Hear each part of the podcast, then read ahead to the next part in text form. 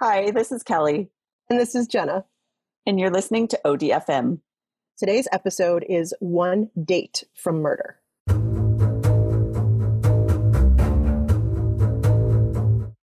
All right, I'm So- ready for the date. Are you ready for the date? So, you may know this story because a famous actor testified in the trial. Ooh, I think I know. I'm not going to guess. Because my cousin's wife commented on Facebook about it. Ah, So uh, last year, I see my cousin post a comment on one of her friends' Facebook posts about um, an article called The Boy Next Door Killer and how now that he'd been convicted and sentenced in California, it was time for him to return to Illinois and be tried there. And Oh. I was like, so of course, instantly, What? I'm, what, what, what, what's this? Yeah. You know, and she give me the taste. and she's like, oh yeah, well, she went to high school with the first victim. Oh, was friends with him. whoa. Yikes. Mhm. Okay. So very interesting. I decided to do some digging and actually like tell this story. So this is the story of Michael Gargiulo, which I believe is how it's pronounced because I listened to in 48 hours because I wasn't sure, who has been known as the Hollywood Ripper Ooh. and the boy next door killer and also like the chiller ripper. Well, I didn't get that one. Chiller Ripper. I thought that was odd. Okay. Okay. Chiller Killer would have been better. but, but I wouldn't have been able to say that a bunch of times during this story. August 14th, 1993. 18 year old Trisha Pacaccio, Oh my also gosh. to say her name, Yeah. Was walking up to the side door of her house in Glenview, Illinois, which is a suburb uh, just north of Chicago. Like us, uh, she had just graduated from high school a few months earlier hmm hmm and was preparing to leave for her freshman year. She was going to Purdue. Oh, man. Okay. It was about 1 a.m. and she had been out with a big group of friends from her senior class because they were doing like a big, one big like hurrah thing before everyone Yeah. started leaving for school because it, this was mid August. Everyone was going to start leaving soon, right? Yeah. Before she made it inside, someone grabbed her left arm, twisted it so hard that it broke, Jesus. stabbed her, Oh, you cut off. Where'd you go? You froze. And left Oh. her on You're back. Wait, no, you're not. you're totally frozen. You're frozen. I can't see you. Just, I'm not frozen. You're frozen. Your eyes are still closed. oh no! You look like Oh. you're like. We're back. All right. So, did you hear all of that part?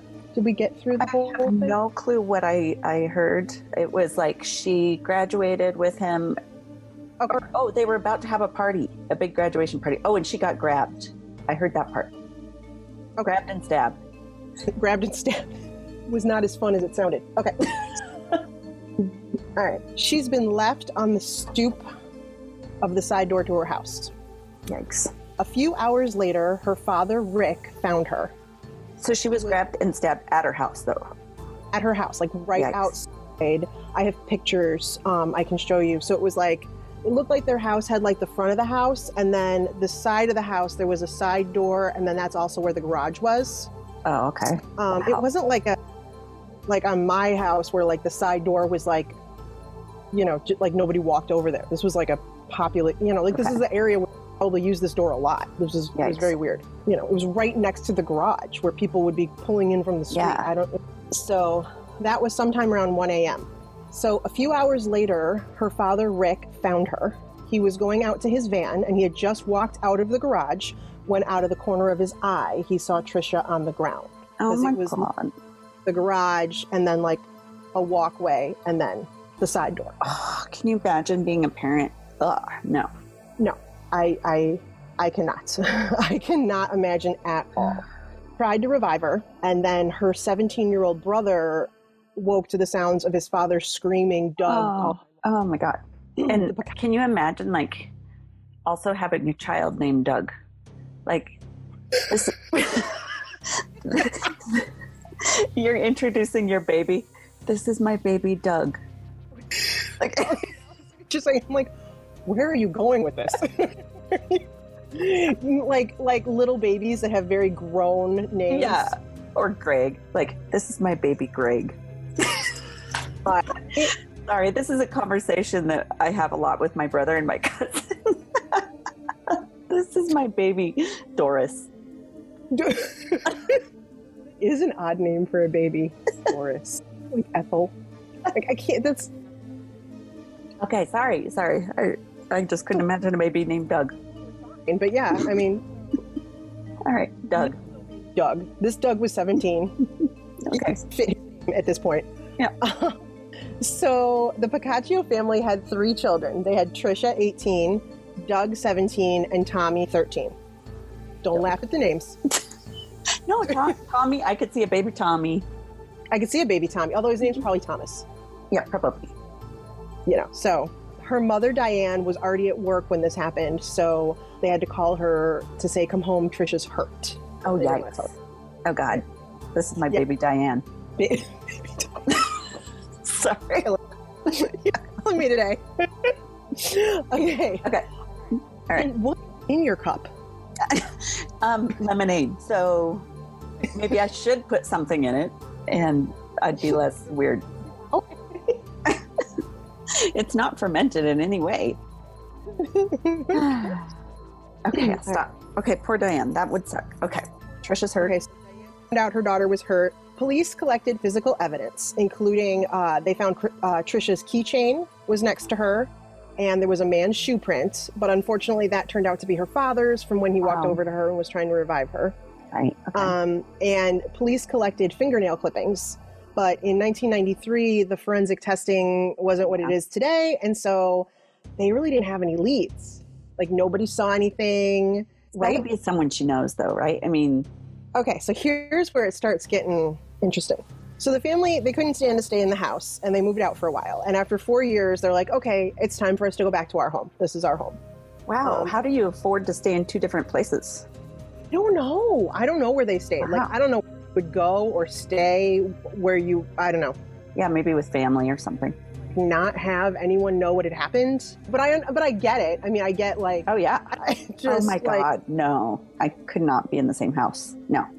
So they moved out, and after four years, they decided, okay, this is our home. We want to be in our home. We're going to go back to our home. So they did. But shortly after they came back, they had an unexpected visitor. Oh, my God. And this was four Uh, years later? This is four years after the murder, Holy shit. Okay. and they have still no leads or anything. Michael Gargiulo, who is one of Doug's closest friends from school, stops by. He had lived around the corner from them, and they'd known him since he was like in second grade. Like Oh, He was the same age as- so they grew up with him. Um, from what I read about this family, they were the family where, like, probably also because they had three kids, like, all the neighborhood kids went to their house. They fed them all, you know, they knew all the kids. The kids knew all the parents, you know. Yeah, that happens at our house all the time. I came, Exactly.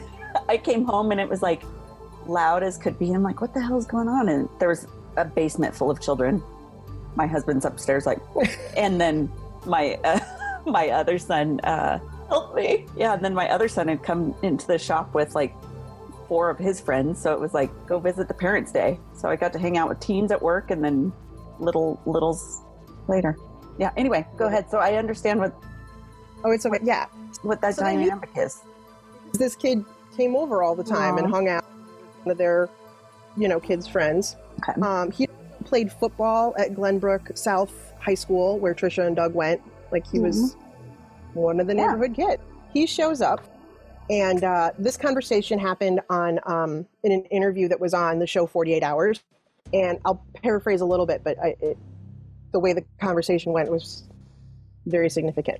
So Diane, the mom, says that Michael shows up at the door and says, "I need to talk to Rick, the dad." Okay. Um, and she says, Well, he's at work. And he's like, Well, can I wait? So he sat at their kitchen table and waited for over an hour. Wow. Didn't Okay. about whatever it was, he needed to talk to the dad. Rick says he remembers walking in the garage from work and looking at Michael sitting there, and he had this look on his face like he was going to say something to me. But Right then, the door to the garage opens. Michael's father and sister come in and say, We have to leave, Michael. And they grab him and they whisk him out the door before Whoa. he can say. Oh, Mhm. okay. So Rick tells his wife, "Well, that was kind of odd," and they Yeah. kind they discuss like that it was very odd, and that Michael had a really weird look on his face, Okay. and that was the moment that they decided that he probably had something to do with Trisha's murder. So they called authorities and let them know what happened, but Michael Gargiulo had disappeared, Ah, gone from Illinois. family just, they know something. So that was 1993, and then four years later, it's about 97 ish. Wow. Right. Okay. All right, Hollywood, California, February 21st, 2001. 22 year old Ashley Ellerin is getting ready for a date with Ashton Kutcher, oh, mhm, who at the time was still up and coming. He was just on that 70s show. He hadn't done movies and stuff like that yet. okay. He was just the hot, stupid guy from, from so- that 70s show. Can you you imagine getting married? Can you imagine them getting married? Ashley and Ashton? Ashley and Ashton. Ash. Yeah, that's Ash. You're such an Ash.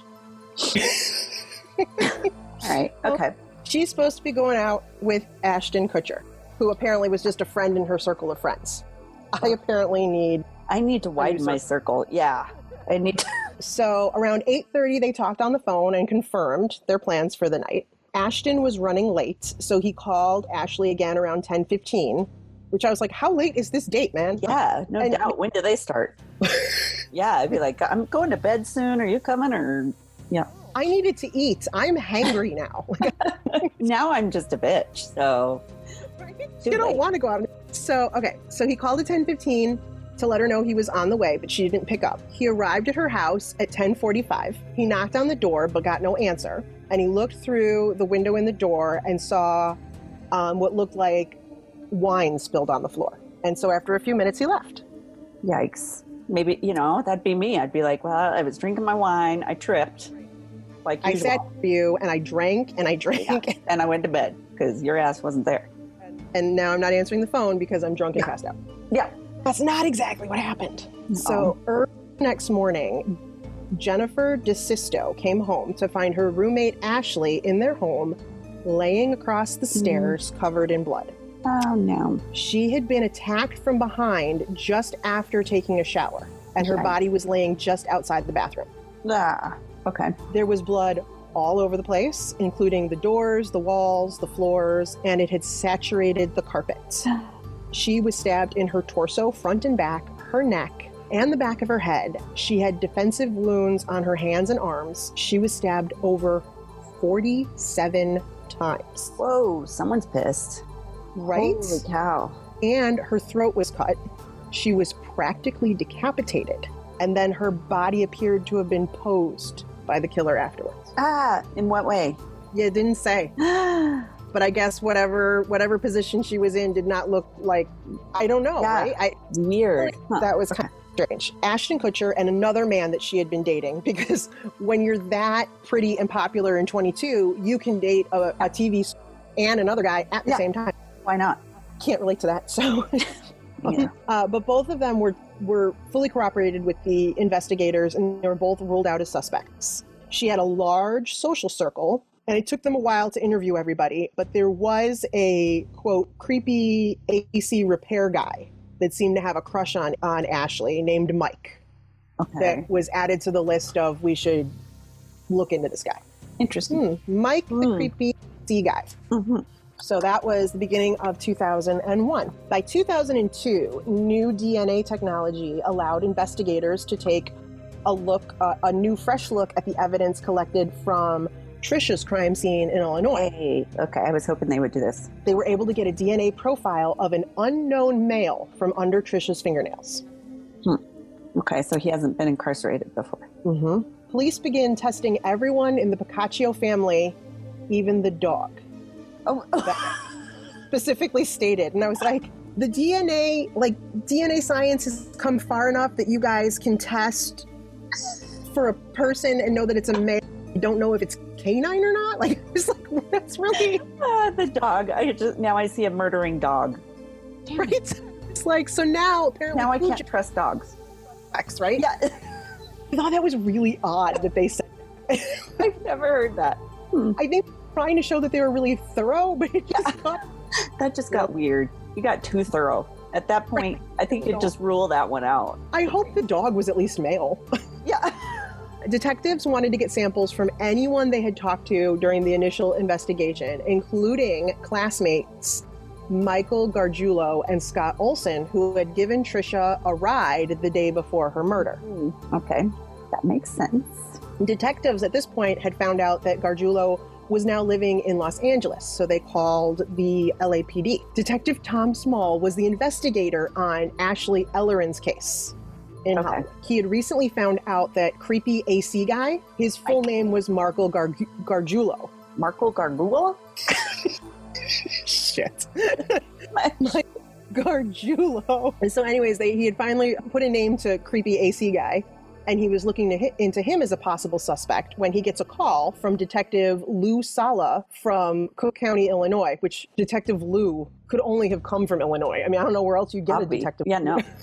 The detectives from Cook County, Illinois were in town and they wanted help locating someone. So they come in, and Detective Tom Small says, he holds up a, a photo and goes, Is this who you're looking for? And they were like, Yeah, how did you know? Like, how did you know him and find him so quick? And they're like, Well, right now he's a potential suspect in a murder investigation we have. Oh, So they start chatting, right? So together they're able to track down Gargiulo to an apartment building that is listed under his girlfriend's name. With a search warrant, they found three knives, binoculars, and a backpack containing a Halloween mask and a handgun in his van. So, uh, authorities apprehend him when he arrives home and they collect his DNA. He was allowed to remain free pending the outcome of the tests. yikes. We've known this guy has fled Right. before with his family. Yeah, so he has a tendency to, you know, pick up Yeah. and move. The DNA sample is sent to the Illinois State Police Crime Lab, and it was a positive match to the DNA under Trisha's fingernails. Okay. That sucks. A childhood friend. It also sucks that if they had been able to get him earlier, that maybe Ashley Mm-hmm. would still be alive. Would still be alive. So now they have this match. However, Jack Blakey, I think is how you say his name, from the Cook County State's Attorney's Office, didn't think it was enough to charge Gargiulo because the DNA could have come from casual contact. From a dog. like, I pet that dog and then he pet that dog. So no, I think they meant okay. So this I know, I know. is oh my god, you should not be doing this podcast. We you need a little. It's not how it works. I know, I'm teasing. there was an interview with Scott Olson, who was one of the two guys that they wanted to talk to about, Okay. and he said, We drove past the Pacaccio's house. This was the day before she was murdered. We drove past the Pacaccio house, and who do we see rounding the corner, walking away from us? There's Trisha. Mike's driving, and he kind of swerves over, slows down, swerves over, gets right behind her, and we saw she was crying. So she's like, Hey, give me a ride. And we're like, Whoa, okay, sure, get in. Because, you know, that's how they talk. Um, We're so- like, whoa, okay. Okay, sure. Like I'm picturing like Bill and Ted. Yeah. like, totally get in, yo. so she gets in the car and she says, "Take me to so and so's house." So we just drove her there. We dropped her off, and that was it. So apparently, without anything besides the DNA under her fingernails, state's attorney decided not to move forward because it could have been casual contact. That she would have still had stuff under her nails. You know, like she, yeah, I went and scratched his back for a while, sitting in his Right? car. And he Oh, said, "She sat in his car." no, I mean, I don't know. That just that's a stretch. It also makes me want to go wash my hands because it makes me feel like DNA from all kinds of things. Like just I don't know. I just no. Especially, can you imagine being a masseuse and all the the dudes with hairy backs you're having to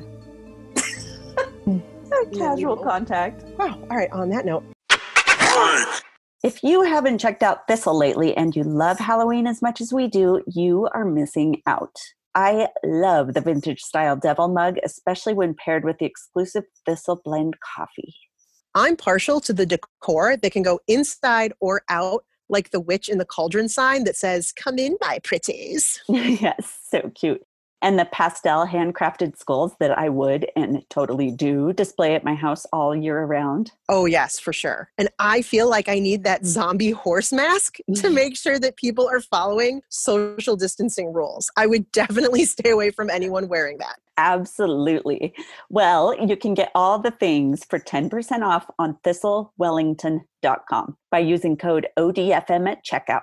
I'll be shopping right after we're done with this story. So, oh, so Illinois decided they can't do anything.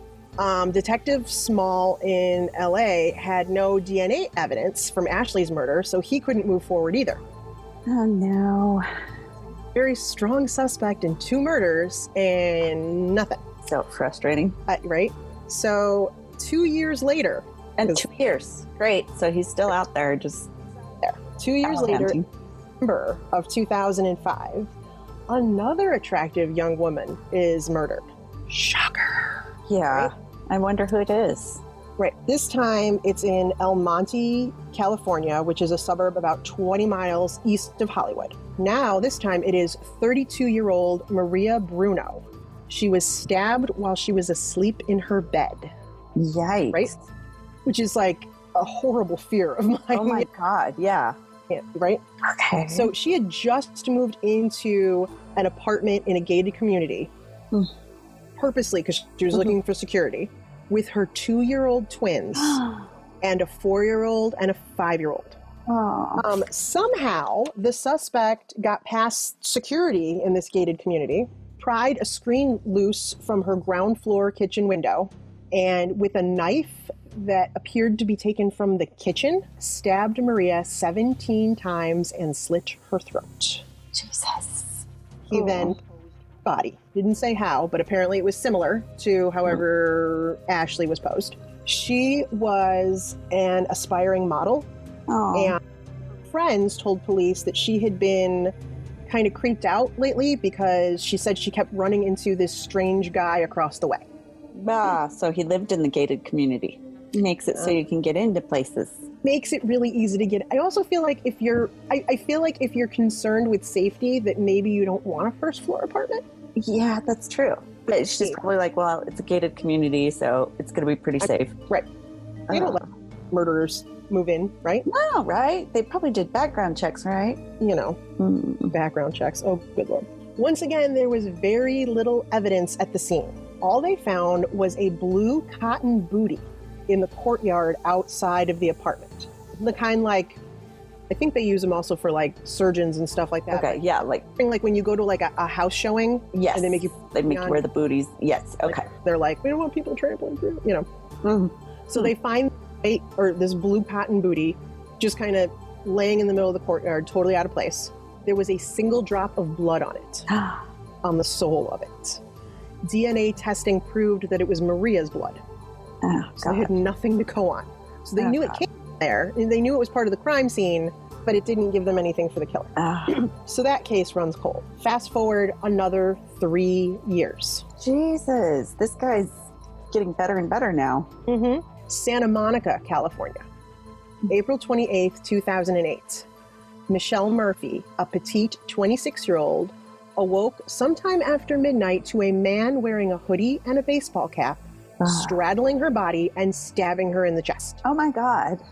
She's right, she was asleep. That's how she oh my god, that's how she woke up. According to Sergeant Richard Lewis, he was quoted saying, the suspect gained entrance to her second floor apartment. So there blew my whole theory about Yeah, yeah, yeah. apartment through a window, which was only open a few inches. Once he got inside, he then opens the front door and kind of stages it as an escape route. Then he proceeds into the bedroom where she is sleeping. She was stabbed multiple times in her chest and shoulder and right arm. She suffered wounds to both of her hands as she's grabbing his knife and it's being plunged down upon her. Ah. So the difference, I, I, don't know. I mean, I, I guess I could say the difference is she did not go quietly. right, she fought. So at some point, while she's struggling with him, he cuts himself. Michelle is only five foot one, Oh my gosh. she is yeah she manages to get her feet up underneath his chest and kick him in the chest and kick him off of her. Yes, Which- girl. Right? Yes, that's awesome. She kicks him off. He falls against the wall. Says, "I'm sorry," and then staggers out of the apartment. oh, sorry, wrong place. My bad. Wait, Wow. she calls the police. Actually, I believe she called her boyfriend, and then he called the police, which I, whatever. Yeah.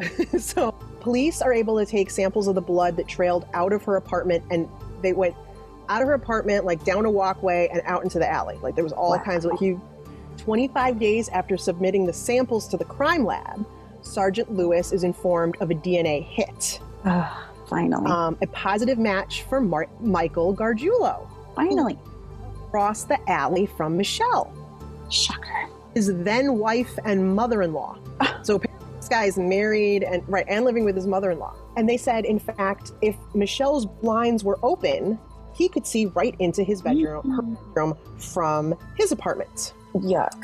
Ugh. And Michelle didn't get a good look at him when he was attacking her, but when she found out that's who the the DNA match was, she was um, she said that months prior to the attack, he would greet her outside her apartment. Ugh, creepy. Oh, finally, Michael Gargiulo was arrested on June 6th, 2008. Took a really long time to get a there. really long time. He was charged with attempted murder, and a bag with some tools and blue medical booties were found in his car. Oh my god. Because, you know, I believe those AC repairmen, when they go in those fancy houses, they put those booties on. That's true. Good Mhm. point. Oh, this was good. This kind of blew me away. So, Sergeant Richard Lewis stated that when he was being arrested, Gargiulo asked, Which agency is this that was doing the arrest? Which Sergeant said, uh, That tells me a lot. It tells me he wasn't sure which crime he was getting charged for. Yeah, yeah. Wait, do I do I admit to just the break-ins or do I admit to homicide? Right, exactly. You're under arrest. And um, which agency would this be? Would this be the FBI or? Remember that whole right to remain silent? That would have been a good silent time. Yeah. now that they have him in custody, they find out that Gargiulo once lived near Maria Bruno's apartment. Mm. Close enough that he had a clear view from his apartment into hers. Oh, So they do a search, and sure enough, in the attic of the apartment that he once lived in, they find a matching blue cotton booty, just like the one Ah. found her crime scene. Same manufacturer, same model, everything. wow. Mm-hmm. And it's still in the attic. Ooh, Oh, so he he was smart enough to hide it. Then he moved out and left it there. and forgot it. Oh, I forgot my booty. Forgot my booty. Um, so then, as they dig, they find out that back in 2001, Gargiulo had lived only a couple of blocks away from Ashley Ellerin, too. Mhm. He was frequently seen hanging out with his dog at a park that was directly across the street from her house. Ugh. And friends had noted that when they called him creepy AC guy, like he, they would see him sitting outside the house in his car. Watching. Yeah, I guess he Hmm. tried to like befriend her. I think she was just polite and nice to him, which I'm bad too about that. Yeah. I know. So within a month, uh, Michael Gargiulo was charged with the murders of Ashley and Maria as well. So now he's charged with two first degree murders and one attempted murder. Okay. Good. Back in Glenview, Illinois, uh, Trisha Pacaccio's family heard that he'd been arrested in LA. And they were certain he was going to be charged with Trisha's murder soon, but nothing happened. Hi. Did you forget about us over here? Yeah. Right. So they're they're super frustrated, right? Because they're Hmm. like, okay, we've we've known now for years that this guy probably had something to do with it. Now we know that he's killed two other people at least and tried another one and and when are you going to do something about our daughter? We're very frustrated. In 2011, the show 48 Hours ran an episode called The Boy Next Door about this Hollywood Ripper, as they were calling him, and the unsolved murder of Trisha Pacaccio. And almost immediately after it aired, someone called the show. And okay, so I meant to look up how to say this guy's name. Temer Leary. It's T E M E R. Temer. It's a Hmm. guy too. Okay. Leary. Temer Leary was watching the episode and recognizes Mike from the mugshot. His friend Mike. Interesting. He recognizes the mugshot. He texts his friend Anthony DiLorenzo with, and he texts him this: "Did you know Mike's a serial killer? Because that's some friends all the time. Oh yeah, totally. I think he killed a bunch of people. Did you know?" Oh God. The three of them, Temer, Anthony, and Mike, as they knew him, um, had been friends back in 2000 when they all worked together as bouncers at a Hollywood nightclub called the Rainbow Bar and Grill. Yikes. Uh huh. And once, when they had been hanging out, Gargiulo told them that he murdered a girl back in Chicago. But he also was one of those guys who was always telling stories, and you were Yeah. like, Yeah, Is- you're full of shit. according to Anthony DiLorenzo, he's like, we were cruising down Sunset, and he asked us, "You guys ever kill anybody?" I have. You know, if someone like presents it like that, you're kind of like, this guy's full of shit. Okay, whatever, dude. And he said, and we're like, "Mm, you know, shut the fuck up. Oh, well, they bleeped it out, but I, I You added your own in. I did. I improvised. Good job. Then he says, "Yeah, I buried a bitch. I left that bitch on the steps for dead." What an ass. That's really shitty, dude. At least respect the ones you kill. I think the whole point is that he had Oh. zero respect. Yeah, Zero- you're, you're, you're right. He has um, girl lady issues. I want to know about his growing up his background. late. mm-hmm. So they called 48 hours. 48 hours puts them in touch with the police. So on July 7th, 2011, this is a long time, uh, then Cook County State's Attorney Anita Alvarez tells reporters in a- at a press conference that um, this new evidence has that has just come forward after the 48 hour episode, really coupled with the DNA, we feel at this point we have sufficient evidence. And he was indicted for the murder of Trisha 18 years after. Ah, It took 18 years. he got all that time to perfect his craft. Eight, 18 years. And that was just for him to get charged with it. Like it Yeah. wasn't, let alone you know. the trial. Yeah. I just feel like it took way too long. Oh, keeps going though. It took Gargiulo longer to go to trial than any other inmate in the history of the LA County Jail. Nearly 11 years. What? Eleven Yeah. years. 11 years. 11 years after he was charged. There have been nearly 100 hearings. He's fired attorneys. And then in 2019, that's why I just heard about this story last year. Because 2019. Trisha happened in 93. This is how long it's taken to get this guy into a trial. Ah. So, 19, he finally goes to trial with a high powered court appointed legal team. Court appointed and high powered don't seem. I, th- I found that odd too. like, yeah, Hmm. usually don't. Yeah, okay, that was that was weird. And like, he was like, "We're taking this to trial. Just somebody represent Yeah, this." somebody represent him. Right. So the reason this got a lot of attention was because prosecutor Dan Akemon called Ashton Kutcher as a witness. So you know that Uh, I remember when that was going Mhm. on. So in court, the prosecutor was quoted saying, Mr. Kutcher is part of the chronology of this case that is offered to show you that there was a very narrow window of opportunity for someone to get in the house and murder Ashley. At 8:24 p.m., Ashley talked to Mr. Kutcher on the phone and they confirmed a plan to go out that night. He was running late, so he called Ashley again at 8:15 to let her know he was on his way, but Ashley didn't pick up. Then he drove to her home, knocked on the door, but still got no answer. He will testify that at 10:45 p.m. he arrived at the rev- residence and saw what he thought was spilled wine on the floor. We believe now the evidence will show that it was actually blood and that Ashley had already been murdered. So it would have had to happen sometime between 8:30 and 10:45 that night. And she had just been stepping out of the shower at like 8:30ish Ugh. She looked like she had just come out of the bathroom. So they mm-hmm. were like pinpoint when they thought it took place. And Ashton Kutcher testified that after hearing about Ashley's murder, he went straight to the police because, quote, I went to the police. I was like, my fingerprints are all, my fingerprints are on this door. Like I was freaking out. Oh. So that, right? Like, oh my Yeah. God, so this girl out, you know? Okay, so here's the part where I have to like just on a little side note, um, and why I thought this should be named, the episode should be named One Date for Murder. How bad does he have to feel about running late? Oh shit. Right. That's true. Like, man, had I gotten there like an hour earlier, right. I mean, I don't know. Maybe. After she, I mean, also, like maybe if I actually planned dates before 10 p.m., yeah. She wouldn't have been home. She- it sounds like he watched people long enough, though, he would have found an opportunity. man, I would feel really, really, really Yeah. guilty.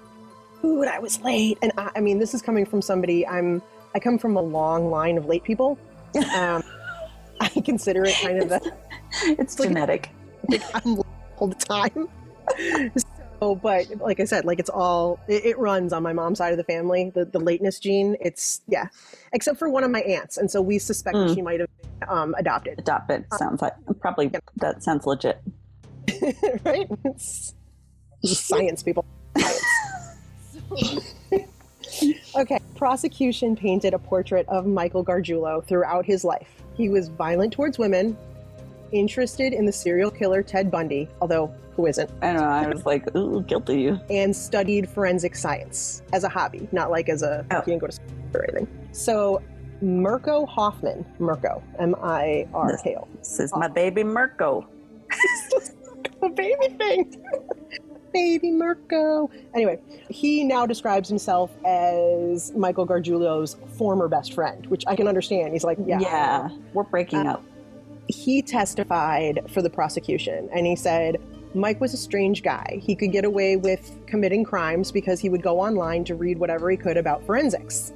He would learn from people's mistakes, other criminals' mistakes, you know, how to get away with a crime. He told me if he ever got caught committing a crime, he would just lie until he dies. Lie, lie, lie until you die. Okay. Um, That's- Quote for his tombstone lie until you die. make a rap out of that. Make a t shirt. What- lie, lie, lie until you die. But keep track of all your lies because they just keep getting bigger. So, prosecutors said Gargiulo also studied a book that taught you how to kill with a knife. Prosecutor Garrett Dameron in court said the Anarchist Cookbook, which I've heard of but I've never actually read or looked at, talks about knives, the perfect guide to committing some of these crimes. It even details how you go for the throat. Oh, like Yeah, on an know that. animal though, not a person, right? Um, I don't, I don't know. I'm not gonna go check it out, so I don't. I. Yeah, you don't want your name on that library stamp if you're gonna get it. How to buy it? I, uh, Yeah. Um, I already have name on lists for other reasons. I don't need to myself any further. You're not alone. I'm there. All right. So even though Gargiulo was not being tried for Trisha's case in LA, prosecutors thought it was important that the jury knew his pattern of stalking and killing women and that it had started 26 years earlier in Chicago when he was just 17. He was only 17 at the time. Um, Oh, her friends were star witnesses against him. But Michael Gargiulo maintained his innocence. You know, lie, lie, lie, lie. Yeah. I lied till you died, died. Anyway. so he, um, there was a recorded jail conversation with him, and he said, "quote It's a matter of waiting and knowing that there will be victory because I know I'm innocent, and it's just now putting it down, putting it down in the courtroom, and just being patient." I, lie, lie. here's here's a here's where it gets a, uh, interesting again. So the defense goes through all the victims and tries to create doubt, right? For Ashley Ellerin and Maria Bruno, you know, there were no witnesses. There was no, there wasn't a lot of stuff found at the crime scene. There were no witnesses that saw him either enter or leave their homes. Um, for Trisha Pacaccio, they play up the idea that the DNA under her fingernails could only have been secondary transfer or casual contact because they knew each other. Because, you know, the day before she rode in his car. Yeah. Makes So no they're trying to like, you know, they're trying to bring up doubt, right? Kind of the problem with Michelle Murphy, who fought him off, right? So for her, the defense does not deny that he attacked her. They insist he wasn't right in his mind when he did it. Yeah, because he apologized. He's like, "Oh, sorry." Right in his mind, of course he's not. Oh my God, I'm telling you, that's what they used. So the defense only called two witnesses, and they were both mental health experts. Oh, Both of them have diagnosed him with dissociative identity disorder, which used to be called multiple personality Yeah. disorder. hmm And they said because of this, he can't premeditate or have malice of forethought. So the defense says when Gargiulo attacked Michelle Murphy, it was as if another personality had taken over, as if he was possessed. I want to know if anyone in the courtroom actually just burst out into laughter. Yeah, because like- I've then been escorted out. Right. Oh, here's the the defense attorney in court says, quote, she says she's fighting off Mr. Gargiulo when all of a sudden he cuts himself. He stands up, he like comes out of a fog and says, I'm sorry, I'm sorry. And he runs, he didn't know where he was. He didn't know what he was doing. I kind of missed the part where like she like kicked him off and like did whatever she oh my god. Yeah, they and totally he was like, "Oh shit, she's gonna fight back. I should go." Exactly. Oh my god, I'm sorry. That didn't go as easily as I thought it was. going well, shit. Can we start this over again? Jeez. The good news is, is it only took three and a half days for the jury to deliberate. Oh, good. They found him guilty of uh, Ashley's murder, Maria's murder, and guilty of the attempted murder of Michelle. Bam. Wow, all good. three. Jurors unanimous, unanimously recommended Gargiulo be put to death. However, Wow. California Governor Gavin Newsom has suspended the death penalty indefinitely. Yeah, yeah. So he'll. So that's kind of a problem. Yeah. So this is like pretty recent, right? So a Superior Court judge had set a formal sentencing date of February 28th, 2020, but it's been delayed after a defense motion was filed seeking a new trial. I'm assuming the whole pandemic probably isn't helping Yeah. either. I'm sure. Things kind of been Yeah, everything's Put on. been brushed on. So, yeah, he hasn't. As far as I could tell, I mean, I looked. I don't think he's been sentenced yet. I know they they recommended the death penalty, and they don't have it there anymore. His extradition to Illinois to go on trial for Trisha's murder has yet to be scheduled. I mean, I, I, God, I, she's getting the boot on all of this.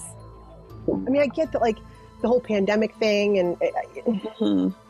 But yeah, I mean, like this guy just keeps getting breaks where he just keeps to like ride it out longer and longer.